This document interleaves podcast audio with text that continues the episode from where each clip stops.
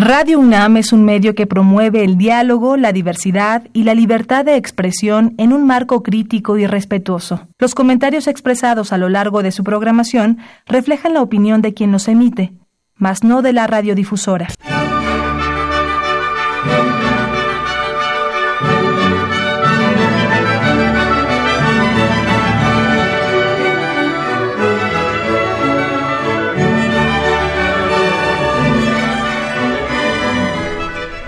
En esta ocasión, mis valedores, me propongo hablar con ustedes de la plaga mayor que azota este país, una infección que le ha impedido avanzar, que lo mantiene en el subdesarrollo y en la mediocridad, y problema del que todos nosotros tenemos la culpa.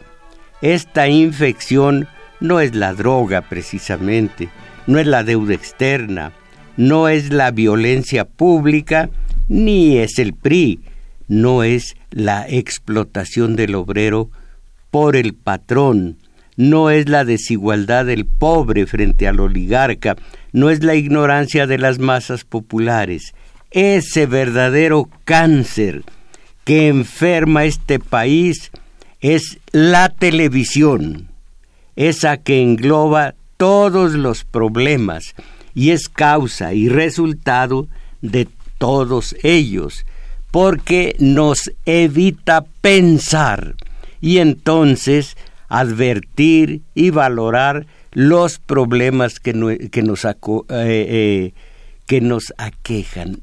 Nuestros problemas ahí están, pero no los vemos, no los advertimos, porque tenemos enfrente, ya sea la tanga y el nalgatorio bailando la quebradita o los Joserra, cuatro, cinco, seis grupos en los en la programación de toda la tele hablando y hablando y hablando y analizando y discutiendo del clásico pasecito a la red, del que dice el, el conocedor, del fútbol no hay nada que analizar, excepto seis, 16, 17 reglas de juego, nada más.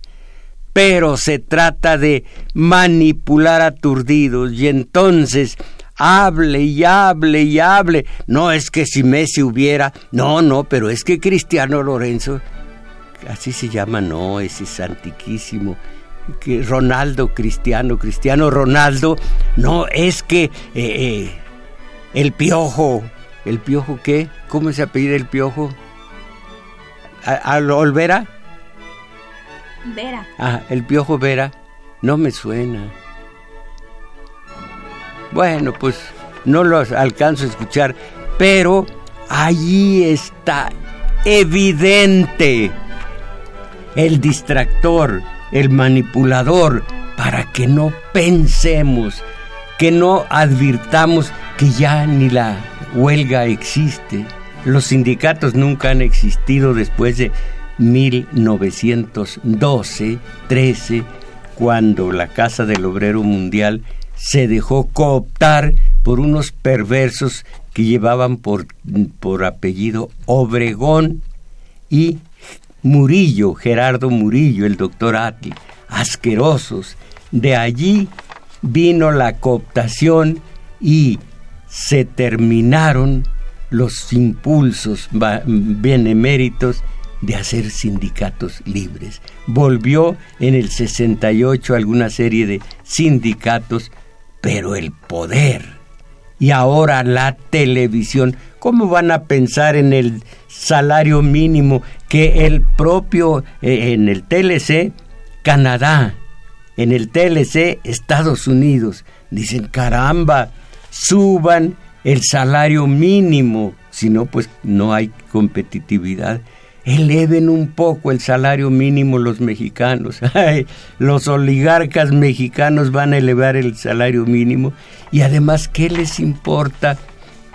¿Qué se preocupan si a base de meterles análisis de fútbol en la tele están tranquilos, tranquilos.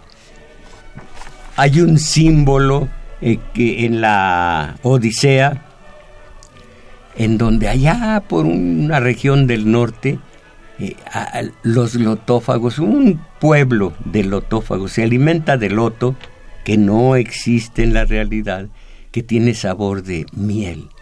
Comen del loto y se olvidan de su historia. No saben de ayer, no saben de hoy, no planean el mañana. Están viviendo, o más bien sobreviviendo, o más bien vegetando, con el sabor de la flor de loto y en paz. En un mundo feliz de Hosley, Alde, eh, eh, no Julián, que es su hermano, eh, se les da a los del mundo feliz su copita de soma, una o dos según requieran, al día y felices, felices. Hay un desdichado país que yo mal conozco, pero conozco, en donde 125 millones de aturdidos se sientan a, dos nalgas frente a la pantalla de plasma. Problemas, ¿cuál problemas? ¿Cuál problemas? Eh, eh, dificultades. ¿Por qué no piensas? ¿Para qué? ¿Para qué? Si estoy viendo la quebradita con... Mira, mira nada más que muchachitas. Qué falta de respeto a la mujer desnudarla para deleite de, pobres infelices que no alcanzan a conquistar el, la voluntad de una bella mujer, de una buena mujer, de una mujer eh, eh, allí sentados, viendo, observando, ¿qué les importan los problemas? Y miren, los oligarcas, los dueños de estos grandes consorcios eh, inyectándoles esa, esa morfina, ese opiáceo que es la televisión. Todos, desde el 68, la mujer dijo, basta ya de pornografía, basta ya de prostitución. Ah, sí, dijeron los grandes consorcios, y e incrementaron e hicieron de la pornografía, de la prostitución, un negocio internacional. Piensen ustedes, miren, brinco eh, mis notas nomás para que reflexionen en esto. Dice un Mathieu Turlier lo siguiente. En México, esto viene del exterior y dice, en México 11 familias controlan las noticias que recibe la mayoría de los mexicanos. 11 familias. Y, y, nombras Cárraga, Vázquez Raña, Vargas, Slim, eh, ¿quiénes más? Y periódicos como todos alimentándose del dinero que les da los pinos para que sean anuentes al poder el Universal, Milenio, Excelsior, Los Soles, La Jornada, La Crónica con su modesto tiraje, dice aquí.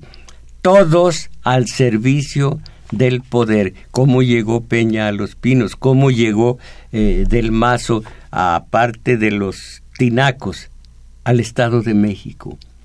Nosotros lo sabemos. Y once familias son las que dan a ustedes esas noticias. Ahora, ¿cuánto invirtieron estas once familias? Millones de millones y millones. ¿Tienen o no sus propios intereses? Claro que sí. Sus intereses son los de los obreros, de los campesinos, de las amas de casa, de los estudiantes. Claro que no. Miren, esta frase definitiva. Lo que es nefasto para los patrones es bueno para los obreros. Lo que es bueno para los patrones es nefasto para los obreros. Esta contradicción terrible, la televisión la diluye, la borra, con cortinas de humo la apacigua. Y entonces el obrero sale de trabajar con salarios mínimos realmente mínimos y millón y medio de familias viviendo de un solo salario mínimo que da al mes dos mil 2.640, si no estoy equivocado, 2.640 pesos al mes para toda una familia. ¿Y eso qué? Tienen televisión. Yo no tengo televisión. ¿Qué dice usted de su tele? De es grande, es chica, es a colores. Diga algo sobre la televisión. Pues no veo televisión, maestro. No veo. No tiene una. Bueno, sí, sí tengo una, pero. Una opinión. Al ah, bueno. Sí, eh, he me he dado la tarea a ver qué ven en la televisión o en los celulares. Y lo que he visto es de que pura basura, puro fútbol, puras series, puras telenovelas, ahí están, los tienen privaditos. Y ahí lo gringo también, series gringas. Sí, claro. En donde uno, un obrero, después de trabajar, llega a la casa, enciende el, la tele, ve la tabla de valores de los gringos, cuál es el triunfador, cómo es el triunfador. Por lo pronto un invalismo avanza, el, el sacra competidores y trae un viaje. Y como les digo, estido, posesado de ese papel obrerío. Oye una voz desde la cocina. Ándale, vente ya a cenar. Ah, la realidad del obrero mexicano de dos, tres, cuatro salarios mínimos. ¿Cuánto daño nos hace la televisión? Por eso, reitero, mis valedores, ya nos tomaron la medida, ya nos faltaron al respeto, nos vencen por nuestra pura ignorancia y por nuestra pura ignorancia nos vuelven colaboracionistas de los de los oligarcas del poder que debería ser nuestro según el 39 constitucional, pero que lo detentan ellos y en eso ese poder es político, es económico, es financiero, es cultural, es religioso. Cuando oyeron ustedes al difunto digo difuntos, aunque vive todavía, Norberto Rivera, criticar eh, eh, el nalgatorio que, que, que, se mueve en, en, la tele todos los días o el clásico pasecito a la red con lo que manipulan aturdidos. Nunca. Es un poder y son unos intereses mutuos. Aunque ahora ya es Aguiar Retes, Carlos, eh, los intereses son los mismos. Ojalá que alguno de ustedes estudiara historia desde la colonia y cómo se fue forjando la libertad en este país, el zafarnos de España. El cura Matías eh, Montenegro, no, no es Montenegro, Montelongo, no me acuerdo exactamente, y su brazo armado que es Agustín de Iturbide. Caramba, cuánto daño. No la religión, entiéndanme, la religión no hizo el daño. Al socaire de la religión la hicieron los...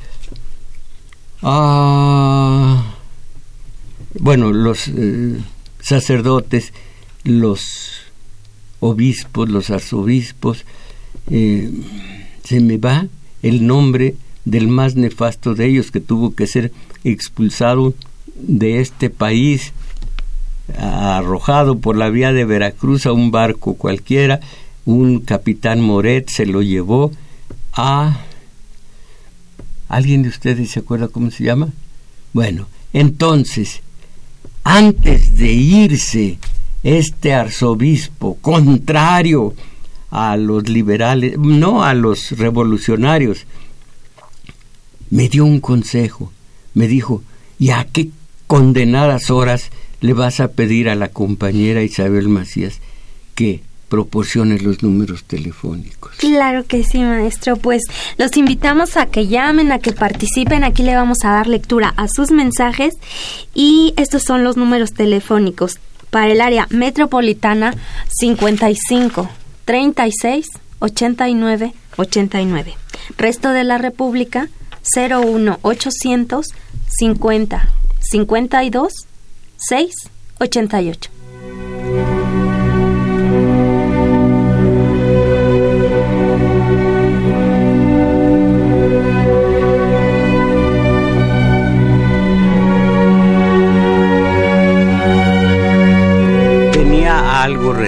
Aquí para ustedes, pero la improvisación me gana y ya no lo voy a, decir, no lo voy a transcribir, pero de todas maneras la televisión, sus efectos nefastos, es el problema de problemas. Imaginen ustedes un, un enfermo, sabe que está enfermo, pero le, acercan esos opiáceos, eh, eh, esos eh, ¿cómo se llaman? Ansiolíticos eh, depresivos, ¿cómo se Ansiolíticos y antidepresivos. Antidepresivos. Y el hombre, mire, poco a poco se va calmando, se va tranquilizando. O unas copas de licor, se va tranquilizando. Y su hermano le dice, no friegues, despierta, ¿no ves cómo te está llevando? La... ¿Qué hablador? Le dice a su hermano. ¿No ves ¿Cómo te está llevando? Ay, déjame, estoy en paz, estoy en el limbo, estoy en gran paz. Eso es, ocurre hoy concretamente con el obrero. ¿Qué le importa que los canadienses del TLC, los eh, delegados de Estados Unidos digan, eleven los, los sueldos, no frieguen, no frieguen, lo dicen en inglés, no fregation. Eh, pero los obreros, a los obreros que les importa, les importa el Chivas América.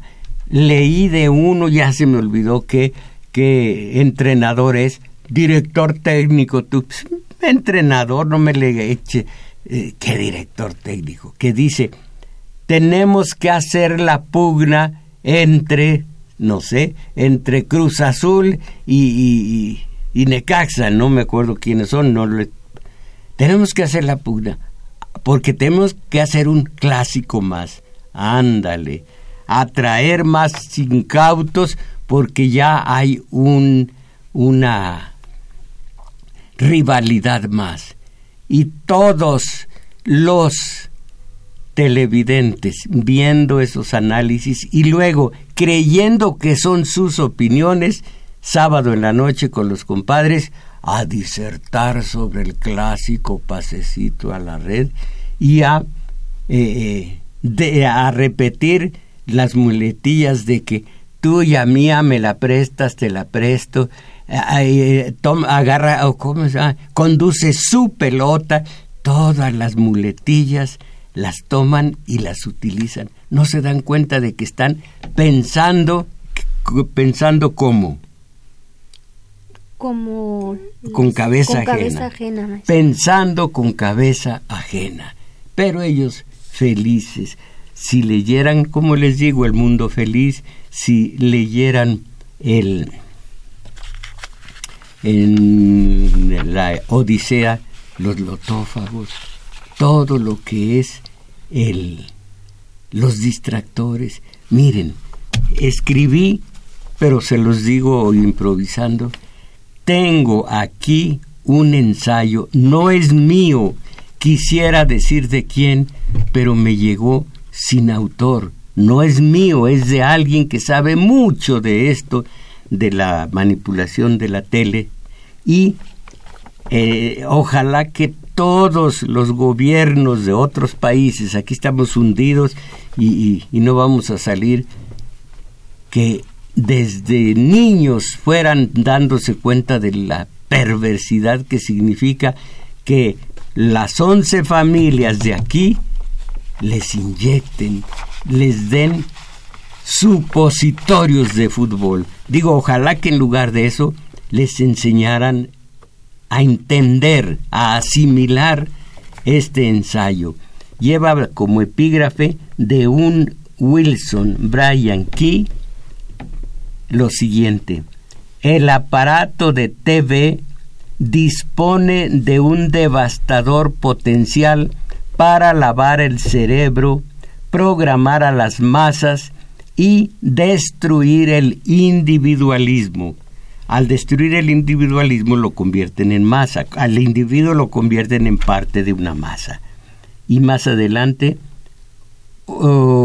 obviamente, el apoyo de todos los demás medios de comunicación eh, eh, es valioso. Esta amenaza, la de la tele, es tan desastrosa para el futuro de la humanidad como es la contaminación ambiental, la sobrepoblación o una guerra atómica o biológica. Dice Sartori, Giovanni Sartori, dice, es un invento maravilloso la televisión y ahora la internet. Maravillosa la televisión. Pero es tan cara, es tan caro, resulta caro hacer un, una estación de tele que los oligarcas la tomaron como arma por esto, porque, les repito, lo que es nefasto para los patrones es bueno para los obreros. Lo que es bueno para los patrones es nefasto para los obreros. Esa contradicción entraña la lucha de clases. Como no quieren los patroncitos ni lucha de clases, ni revueltas, ni algaradas, menos revoluciones, entonces encontraron en la televisión el medio idóneo para mantener mansos, enajenados, indiferentes a los eh, televidentes. ¿Problemas? ¿Cuál es? ¿Cuál es? Estamos viendo eh, vieja, déjame seguir viendo la tele, ah, quítale eh, eh, radio, quítale radio, ese tipo es amargado, ese tipo puras ilusiones de que, de que crear mm, comités de comités autogestionarios, no, ese tipo está bien loco, cámbiale, mira, aquí sale dígame de alguna alguna muchacha o algún fulano gringos. no, Ah, ah, sí. Una, y una ex compañera mía estaba enamorada de Brad Pitt. Miren, ahí sale Brad Pitt. Y, y, su, su compañera, creo que se llama Ofra Pofra, Ofra Pofra. Bueno, Así que eh, vamos a ver la tele, vamos a ver en paz como Dios manda la tele. Quita ese amarguetas. Pues es su edad. Ya nada le parece ni la tele, ni tiene siquiera tele. Lástima. Bueno, aquí va el principio, ojalá que pueda yo decir lo más posible de, eh, de este ensayo que no es mío. Dice, uno de los derechos fundamentales y dones más preciados que posee el hombre es la autodeterminación. Por ello, de forma natural, busca obtenerla en los tres niveles. ¿Cuáles son? La libertad desde el plano físico, la independencia desde lo moral y la conciencia en el terreno intelectual o psíquico. Aquí hay muchas ramificaciones. La libertad tiene, eh, en los filósofos tiene tantos productores de libros, de ensayos, de tesis, libertad, caramba. Ah, para empezar, libertad positiva, libertad negativa. Eso no quiere decir que sea eh, eh, la libertad negativa sea mala, no, no, es una forma de hablar. Las dos son idénticas, pero idénticas en materia de valoración, pero son muy distintas la libertad de y la libertad para. Bueno, eso en cuanto a la libertad. Ahora, en cuanto a la conciencia, hay dos principales eh, tipos de conciencia, la autoritaria y la humanística. La autoritaria es la de nosotros, los pobres individuos, que internalizamos prohibiciones, regaños, eh, eh, violencias de los padres, internalizamos eso y se nos queda en nosotros una conciencia autoritaria. Esto lo dice Fromm. Y, tenemos también a los fortunosos de conciencia humanística que no tienen ese super yo que dice Freud. Entonces, cuando aquí se habla de que libertad desde el plano físico, independencia en lo moral y conciencia en el terreno intelectual o psíquico, todo esto eh, es muy amplio y aquí está obviamente, porque el ensayo es corto, obviamente está reducido. Decían, a ver, decimos que alguien no es libre si no puede desplazarse según su arbitrio. Qué borroso está, va de nuevo. Decimos que alguien no es libre si no puede desplazarse según su arbitrio. Afirmamos que es dependiente cuando por coerción o incapacidad se somete a la voluntad de una persona. Pero no es tan fácil detectar si su conciencia ha sido afectada porque la manipulación crea una capacidad crítica distorsionada en la persona subyugada. Aquí está el problema. Ya la conciencia del televidente está tan distorsionada que ya no puede ver claramente que esto es bueno, que esto es malo, ¿no? Nomás dice, estas son una clase de pompas, bueno, de nalgas. Y esta es una, este es un tiro al arco con una fortuna bárbara, porque es la chilena que logró Cristiano Ronaldo. Bueno, ya no tiene capacidad para distinguir lo que está bien, lo que está mal, lo que es bueno, lo que es malo.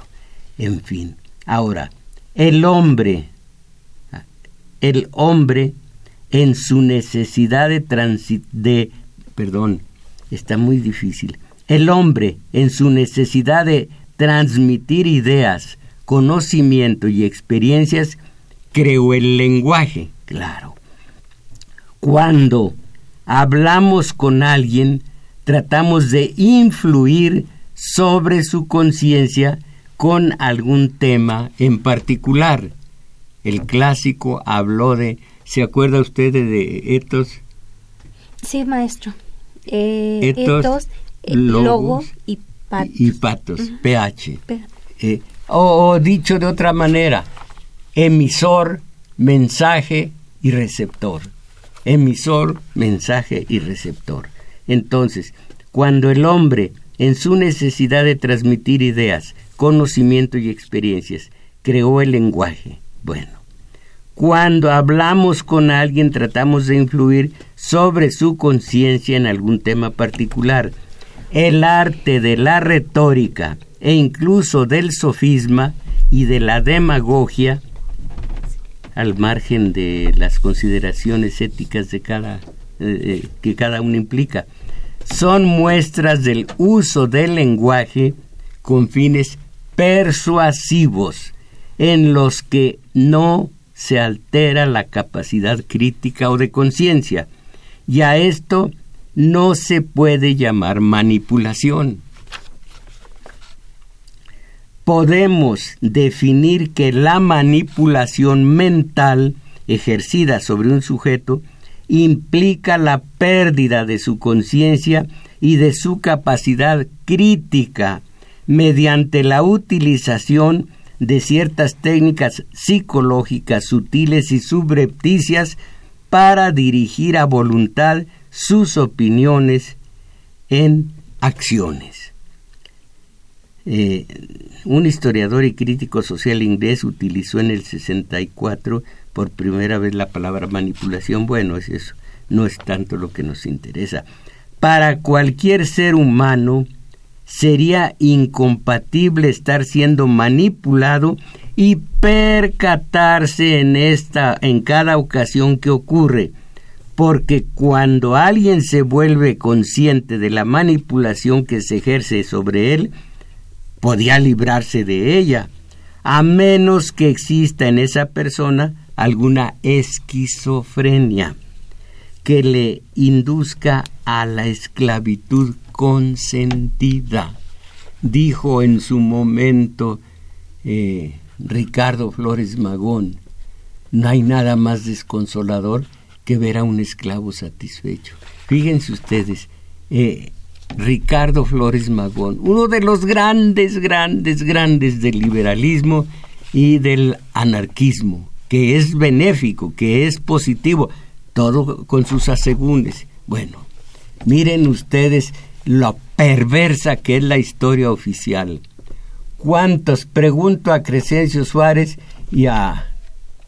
Bueno, a Crescencio Suárez cuántas plazas, cuántas calles, avenidas, auditorios hay con el nombre de Ricardo Flores Magón que murió en prisión por cuestión de sus ideas. ¿Y cuántos hay con el nombre de esa de ese priista, como ya se murió, no lo voy a decir lo que iba, pero tengo documentos de las tranzas que hicieron él y otros allá en, en, en el sureste. Bueno, cuántas calles, casas y eh, avenidas hay con nombre de Colosio. ¿Qué es Colosio, caramba? Junto a Ricardo Flores Magón. El que estudia la historia no, no tiene menos que decir cuánta bribonada, eh, cuánta bribonada pare, malpare la ignorancia. Ah, yo estuve en la avenida Colosio. ¿Y sabes tú dónde está un callejoncito Ricardo Flores Magón? Caramba, 1906, que ya dice el sí, anarquismo.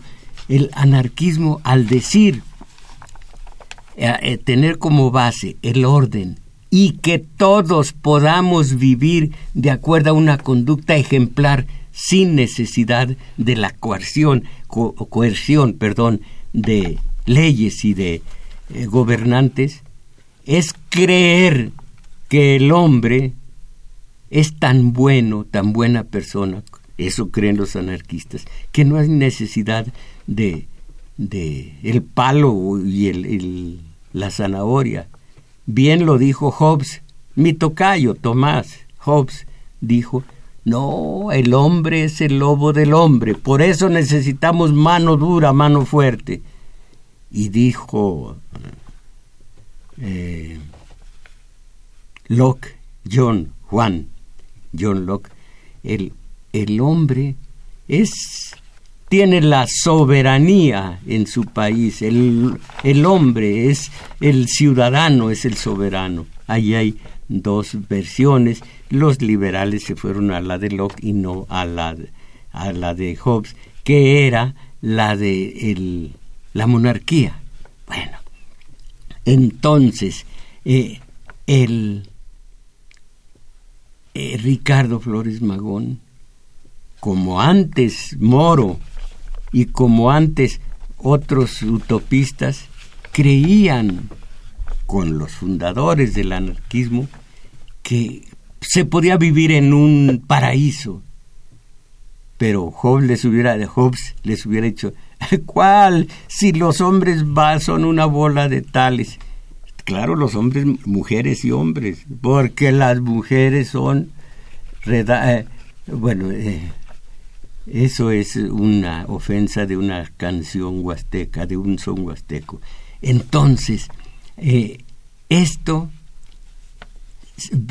nos muestra que la historia oficial es perversa. Repito, le dan ustedes, los que conocen la historia, le dan a ustedes un 1% de mérito a Colosio, del que tuvo Ricardo Flores Magón, también su hermano Enrique, Jesús no tanto. Le dan mérito a Colosio junto a Ricardo Flores Magón. Y estoy por decir, y no lo voy a decir porque, porque aquí hay es un tabú, aquí es un prejuicio, aquí no se puede comparar a Ricardo Flores Magón con uno con el que tuvo muchos pleitos, mm, Francisco y Madero. No voy a hablar de Madero. Bueno, entonces, sigo leyendo y luego quiero desahogar todo esto cuando me diversifico para cualquier ser humano. Ya leí esto. Ahora sigue para qué se pretende manipular desde tiempos inmemoriales. Con la socialización del hombre surgieron algunos congéneros que hallando las condiciones necesarias para el sometimiento del clan, este es el clan México, para el sometimiento del clan, mientras otorgaban seguridad, entre comillas, como están hoy eh, ofreciendo seguridad plena en los, los marinos, la Marina Armada, allá en Tamaulipas. Caramba. Bueno, desde tiempos inmemoriales, con la socialización del hombre, surgieron algunos congéneros que, hallando las condiciones necesarias para el sometimiento del clan, mientras otorgaban seguridad, entre comillas, al grupo, en lo mundano y lo ultraterreno, se erigieron como líderes políticos, militares y religiosos. Al paso del tiempo, vieron mermado su poder por haberse extinguido algunas condiciones que les dieron origen. Así que fueron depurando técnicas de manipulación para conservar su influencia sobre la sociedad. Y éstas han ido sofisticándose con el advenimiento de la tecnología, la psicología y los medios masivos de comunicación. Yo no les llamo así, los medios de acondicionamiento social. Van conformando según sus propios intereses a la sociedad. Las técnicas de manipulación se aprenden en la mercadotecnia o marketing, dice las personas que las aplican se denominan mercadólogos. Por mostrar un ejemplo paradigmático, mencionaremos a Antonio Solá Roche, publicista español y estratega político, quien junto con el consultor político yankee Dick Morris fue autor en el 2006 de la campaña mediática un peligro para México, entrecomillado, al margen de las violaciones constitucionales por la participación de ciudadanos extranjeros en asuntos políticos, no es posible considerar que dichas elecciones fueron democráticas, en virtud de que utilizando ciertas técnicas psicológicas como el conductismo, se instrumentó una campaña de infundios de nuestros y miedo, denominado eh, eufemísticamente por el Partido Acción Nacional como de contraste, manipulando a muchos individuos que aún hasta la fecha, al escuchar el nombre de Andrés Manuel López Obrador, reaccionan violentamente. La información falsa difundida en su contra ha podido revertirse en la mayoría de los casos, no así la actitud agresiva debida a la carga emotiva con la que fue sembrada la idea tótem. López Obrador, un peligro para México. Eh, difundida en su contra, la mayoría de los casos, la carga emotiva. Miren, cuando un individuo razona, está en capacidad de razonar, todo está bien. mete su, aporta su razón y sabe lo que está bien, lo que está mal y procede en consecuencia. Pero cuando en lugar de la razón hay emoción, hoy mismo eso está sucediendo con el propio López Obrador y con los otros para sus fanáticos. Eh, hay emoción, no razón. El, el, el realismo mágico, más bien el pensamiento mágico, está basado precisamente en la emoción, no en la razón. Imagínense un, un individuo, no voy a decir de qué colonia, un individuo de alguna algún nivel eh, cultural. Si aportara la razón, andaría con los huevos negros eh, de, de, las, de las limpias que, les limpian, que, y sale el huevo negro según esto. No, pues ya te quité todas las vibras malas. Mm, son tantos eh, pesos y le cobran. Si la razón privara, ¿quién iba a dejar que por su cuerpecito eh, transitara de ida, de vuelta, de circunvalación, un huevo que se va haciendo negro? Miren lo que es la falta de razón y lo que es el exceso de emoción, de emoción simplemente. Entonces, ahora los delirantes a favor de este o en contra de aquel, pura emoción. Y lo patético es que, que traigo el gorro chueco, eso es lo patético. Lo patético es que no me acuerdo en qué, en qué eh, estación de radio, una locutora dijo, el próximo jueves vamos a juntarnos en una mesa redonda para analizar la posibilidad de, los candidatos y proceder en consecuencia y saber a quién le vamos a dar el voto. ¿Qué carambas van a analizar? Pues qué no dice la historia lo que es cuatro, cuatro candidatos del poder, no de nosotros, y los cinco minutos o menos que para nosotros significa la aportación, la, la aportación eh, política, la acción política, cinco minutos a cruzar una papeleta. Y como les dije, les dije hace mil años, si realmente poniendo una X en una papeleta cambia el país, esa papeleta es milagrosa. Yo me llevo la papeleta a casa y que me duele un riñón. No, el riñón no está aquí, ¿verdad? no, ahí está el intestino. El intestino. bueno, eh, sería milagrosa la papeleta, pues si cambió un país, no me va a cambiar mis, los negros. Bueno, total que es el pensamiento mágico, es la emoción y es la manipulación de los medios de acondicionamiento social. A ver, díganos, cuéntenos un poquitito, cuéntenos un poquitito eso de, de cómo vamos a discernir a quién darle nuestro voto. Pero caramba, el primero a quien darle el, voto fue eh, Guadalupe Victoria. El contrario era Vázquez Gómez. Bueno, eh, todo esto viene diciéndonos en la historia, o la historia viene diciéndonos no va a pasar nada, es lo mismo, es lo mismo. Le das tu voto a este, a aquel y...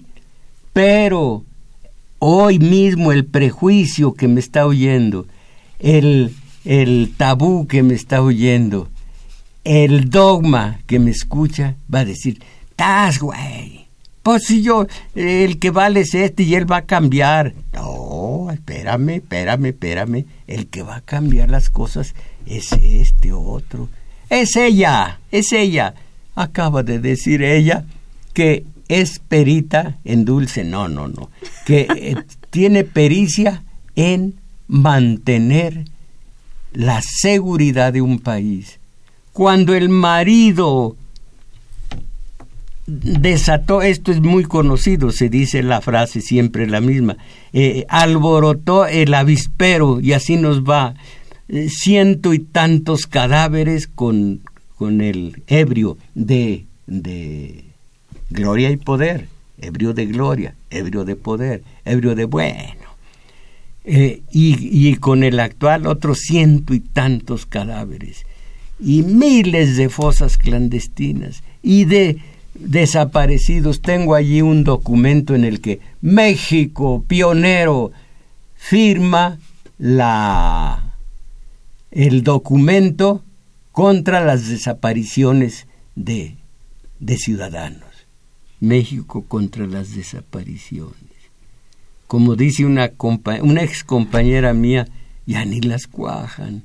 Bueno, entonces, ya no voy a hablar más y ya, ya eh, eh, les, les debo este documento porque de aquí, porque faltó llegar a la televisión y a lo pernicioso de ella, mis valedores. Todo esto es México.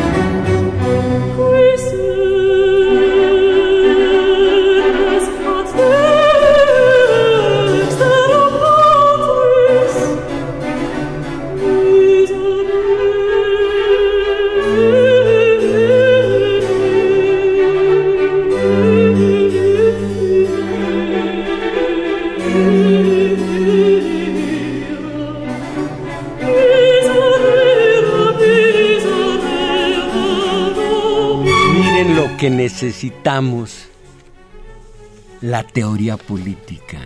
Les ofrezco nuestro taller precisamente de teoría política en El Juglar, situado en Manuel M. Ponce 233, Colonia Guadalupeín.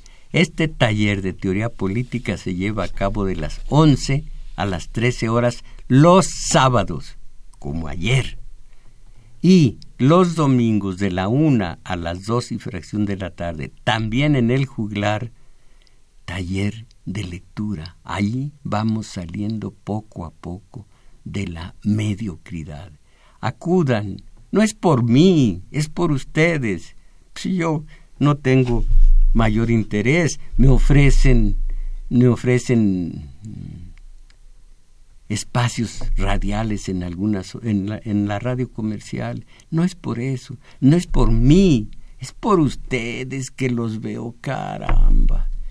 Ojalá que se que se acerquen sábados 11 a 13 horas en el juglar. Eh, domingos 1 a 2 y fracción de la tarde también en el juglar. Todo esto es por bien de ustedes. En fin, miren, Miren esto. Inocencio Ruiz de Catepec. Caramba. Mi querido valedor, nadie quiere al cuerpo técnico de la selección por ser colombiana. ¿Cómo ven? Voy a seguir. Me gustaría, no me gustaría, quiero que el cuerpo técnico saliera del PRI con sus artimañas. Podemos salir campeones del mundo en el...